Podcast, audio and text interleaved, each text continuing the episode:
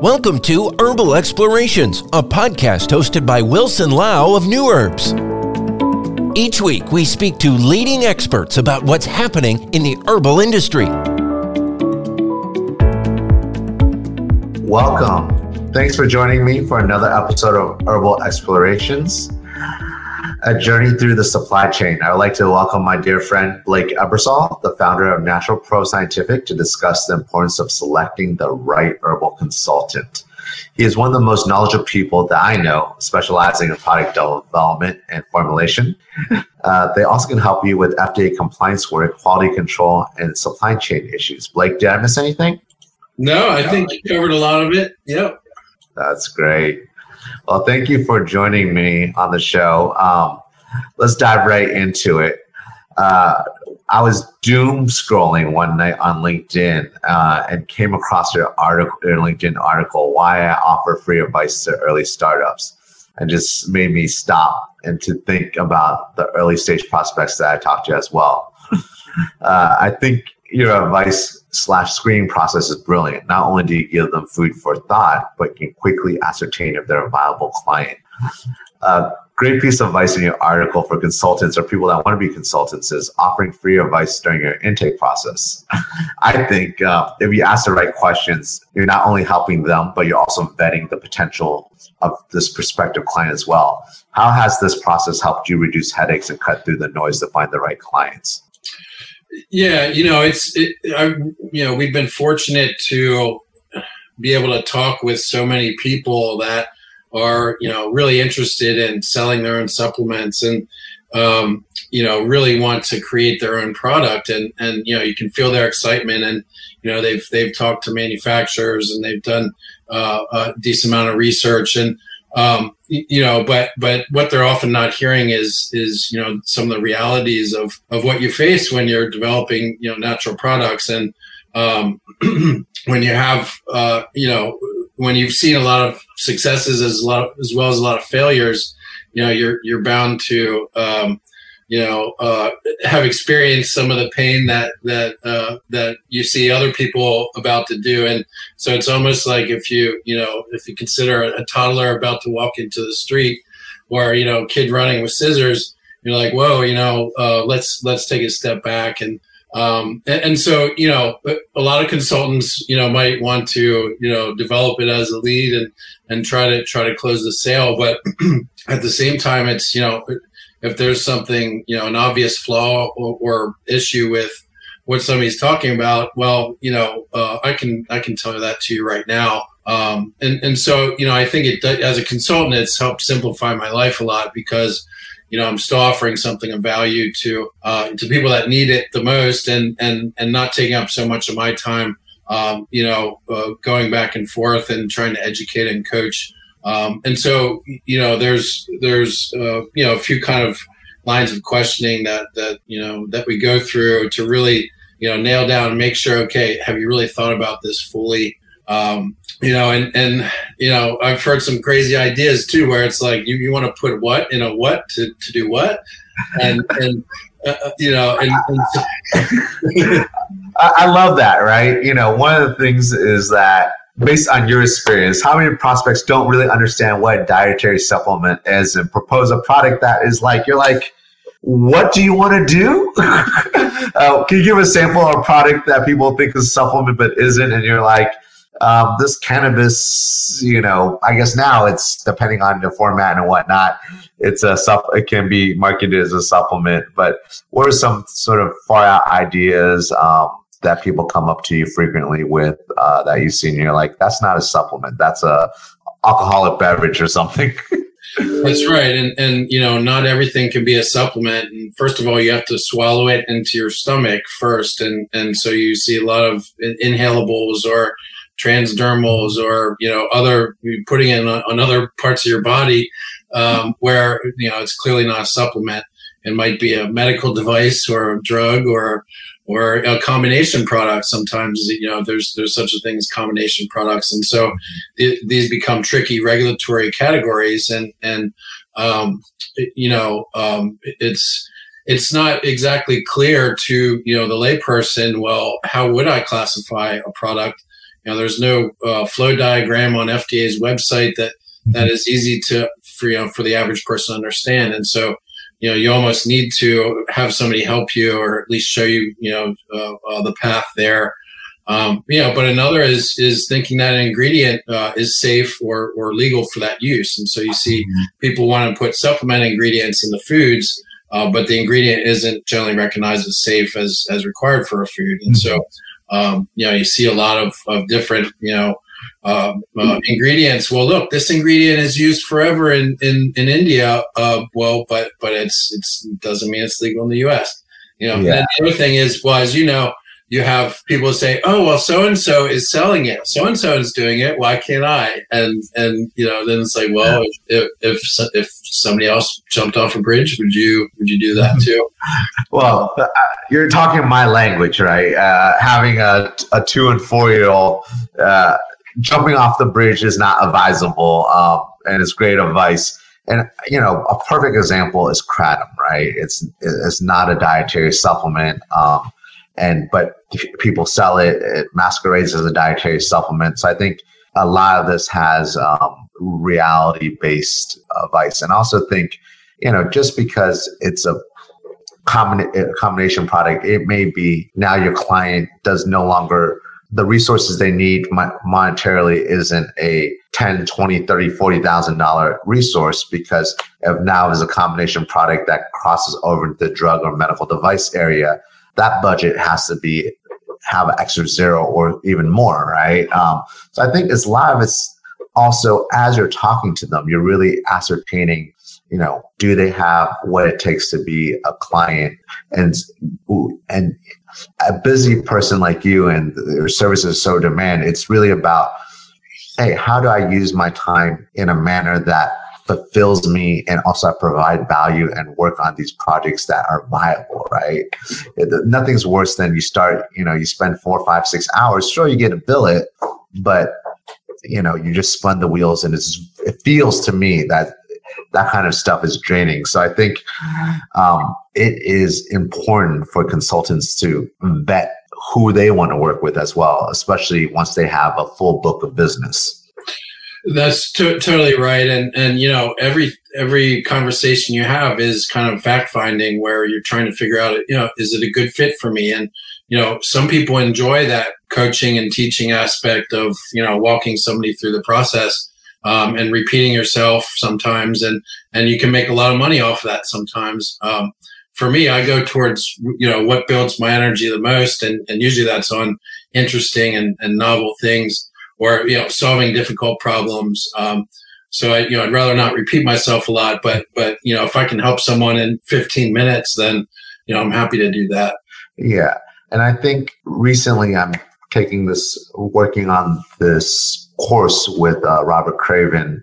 Uh, about the zone of genius and what's above your line and what energizes you, right? And I think that's really important to understand hey, where what where do I really want to play? Where do I really want to use my time um, that I have?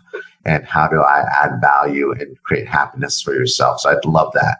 And I think it's so important to find the re- right consultants, especially one that not only offers his or his or her technical expertise, but also acts, acts as an advisor to uh, your business to help avoid any potential pitfalls and challenges or assumptions um, and challenges their assumptions based on their experience where do you land on this? Like, you know, you know, obviously if you find the right consultant, they should have the right technical expertise, but not all consultants are advisors or offer advice, I guess. yeah, and and you know, you're you're correct. And just like we don't have a lot of standards in um, dietary supplements like you would in other regulated industries, you know, certified, you know, medical practitioner or certified um, um, uh, quality advisor, even even in the quality field. But we don't have a certified formulator. We don't have a we, there's no so people who are product developers or formulators come from different backgrounds, um, and some have limited knowledge in, in, in certain areas, and, and others you know more broad based. Um, but you know, surely product development is an inter- interdisciplinary activity where you have to be good at you know a lot of different things. You know, kind of like a five tool player to to really make sure you're covering all the bases. Um, and then you know the other point is um, you know, the whole value chain around developing supplements is centered around, you know, okay, here, manufacturer wants to uh, uh, formulate your product for you, or the marketer wants to sell your product for you. But maybe they're not always uh, in it just for you; they're in it for themselves as well. And so, it's it's really important to, to make sure you you know second guess every decision you make in the in the process of developing the, the product you know get other people involved um, uh, to, to to weigh in who are independent of the process um, and then you know don't be happy with your first version you kind of you know revise it and really poke at it and prod at it until it becomes something that's great um, you know because um, there's thousands and thousands of Me Too knockoff products out there, and, and um, you, you, know even the knockoff products. Okay, they have one ingredient different than than something else. Is that a meaningful differentiation? Um, w- when the market is so competitive and there's so many products out there, the differentiation aspect is so important. Um, and so, so really making sure that your product is you know really differentiated. Uh, uh, you really understand your competition and and study that so somebody has to spend time on this stuff and, and not just, you know, come up with a formula off the top of your head because you only have an hour to do it. Uh, somebody really has to know and master this stuff. And whether it's, you know, the brand owner or, or you know, consultant of the brand owner, uh, it's really important to have that element there. Yeah. I think as we move more into functional foods and where taste and aroma is important, uh, we're seeing all sorts of things. I was just talking to a buddy of mine who uh, is a CEO and founder of a digital aroma company, uh, basically ability to map aroma. And uh, we're talking about the possibilities uh, that that could bring to uh, our segment of the industry. And I think, like you said, like, hey, I'm not a science person, but part of it is really understanding who who is the right person to do that job, right? You wouldn't want me to tell you how to formulate something. Uh, you want to find a formulator that understands that. Um, just because I understand herbs and the herbal industry um, doesn't make, make me qualified to be a product formulation specialist. so I think that's key, right? Is finding the right consultant. Let's switch gears quickly. Um, one piece of advice in an article that was great um, is that you share the realities of what they want to do, whether it's what's really required for production, what are realistic timelines, what are cost structures based on the product or what you want to do and how has COVID really impacted this and you know changed even how you understand this area of like what the realities are, right? Especially you know it's such a moving ball now with uh, COVID. Yeah, that's that's a great question too, and and you know how we used to do things in the past maybe didn't value whether an ingredient was available, you know, immediately. Um, for example, so you know, accounting for ingredient lead times. Um, is you know pretty much one of the first things we're looking at um, in addition to safety and, and regulatory. Um, but you know i think that there's um, um when when you when, when somebody says oh i want this in two to three months you got to set the tone right then. Well okay whatever you're thinking it might be two to three times that. Uh, unless all of the stars align and everything happens to be there you know, as you know, if if you're missing one ingredient in the formula, you can't make it. You know, so so then okay, then you're going to change the formula and, and, take out the ingredient you don't have. So um, so yeah, and then aligning all that with the quality testing and the mm-hmm. um, you know uh, making sure the product is feasible and the flavoring aspect. Well, shoot, you, you, just flavored the product perfectly, but now you can't get one of the ingredients. What do you do? Um, wait another three months? Um, you know, so so there's a lot of encouragement towards going towards ingredients that aren't unique or proprietary, at least have a backup, a suitable backup supplier. And so I'm always encouraging people when they're doing product development, will get, you know, qualify two or three or, or more uh, suitable sources for your ingredient so that you have a plan B when, uh, if something doesn't work out and whether that's you know the, the ingredient didn't pass spec or you couldn't get it or you got it in it was the wrong thing. I mean you know all the things that can happen in the process. So yeah and i think a lot of it is what what we're seeing is longer lead times as you alluded to um, higher moqs because you know everyone just needs a little bit more wiggle room and uh, the resources are limited. And i'll give you an example that people just don't really think about, right? It's like hey, I want to do a functional beverage in an aluminum can. Well, good luck, right? maybe your lead time is uh, to market is two years now because there's a shortage of aluminum cans, and if you even can find the cans, there's no time on the line, right? And you know your small MOQ, your small order is not going to entice them. So I think that's these are the different realities that we have in the world that we didn't have to think about. It used to be like aluminum cans, like line right. 10,000, 5,000 models, great. You know, someone will take the work, but right now everyone's, you know, stretched to capacity. So I think it's a, it's an interesting situation in a supply chain. Uh, so I think that's, that's something that I talk to people about every day. It's like, you know, is, if you grow quickly, are you going to be able to uh, replenish your inventory in a timely fashion? Um, it, it's, it's it's a challenge, right? Because forecasting is uh, imperfect science to begin with. Yeah, yeah, and especially when you're brand, when you're a brand owner, you don't have visibility into whether the manufacturer actually can get the cans or whether they can and they're telling you the whole time, yeah, yeah, no problem. But then it turns out, well, they promised, you know, six weeks and it turns into 10. And, and, you know, so, so there's a lot of things maybe you can do up front early on when you're d- designing the product that would eliminate the, the anticipated shortages uh, in the future. But it's, I know it's been so difficult for everyone, um, you know, uh, in addition to the growth of the industry and increased demand. Uh, and then you see the, the best ingredients well they're sold out or we have to wait for harvest time while you see the, then you see the flood of all these really cheap ingredients that people are using because that's all they can get mm-hmm. and so ingredient quality can definitely you know i think in for many ingredients has uh, decreased um, um, you know over the past year or two yeah all right. On, a, on the last note, I want to ask you this question right up your uh, expertise, uh, your expertise alley. What are your top three tips for natural product development? Like, um, what would you leave our audience with? Um, I would say work as hard as you can to critique every detail and every part, uh, and specifically focusing on product benefit. Whether you can communicate that benefit simply and clearly uh, on the on the label, ideally. Um, and you know what many people underestimate is the cost and expense of marketing. And so, if you're doing uh, direct to consumer, you know through your website, or you're, you're, paying out the wazoo for you know Facebook ads or Instagram ads or influencers, and and so um, you really underestimate the the upfront capital that you need to start a business and start a brand. Um, you know, it's not the case anywhere where you build a website and people will visit it if you know as they come across it.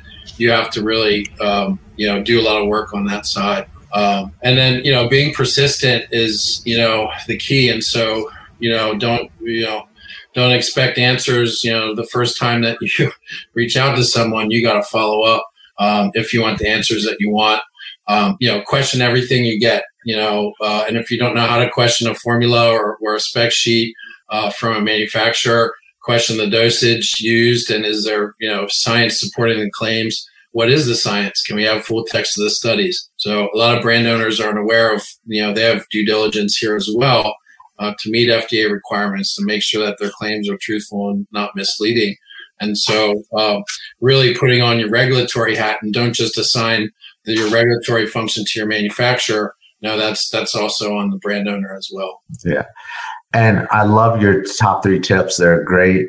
Uh, one last thing I want to add to it is that if you're a direct to consumer customer uh, company and that's your play, I really would recommend that you find a consultant like Blake that understands the intricacies of D2C because not only is your product formulation very important, but your delivery format that fits within the confines that of D2C. Because if you're off a quarter inch, your shipping costs and fulfillment costs could be, you know, 20, 30, 40% more than if it was shorter by a quarter inch or, or centimeter even. Like it's not even that much. So I think it's really understanding how you can get what you want, the product you want delivered in that exacting dimensions of your shipment.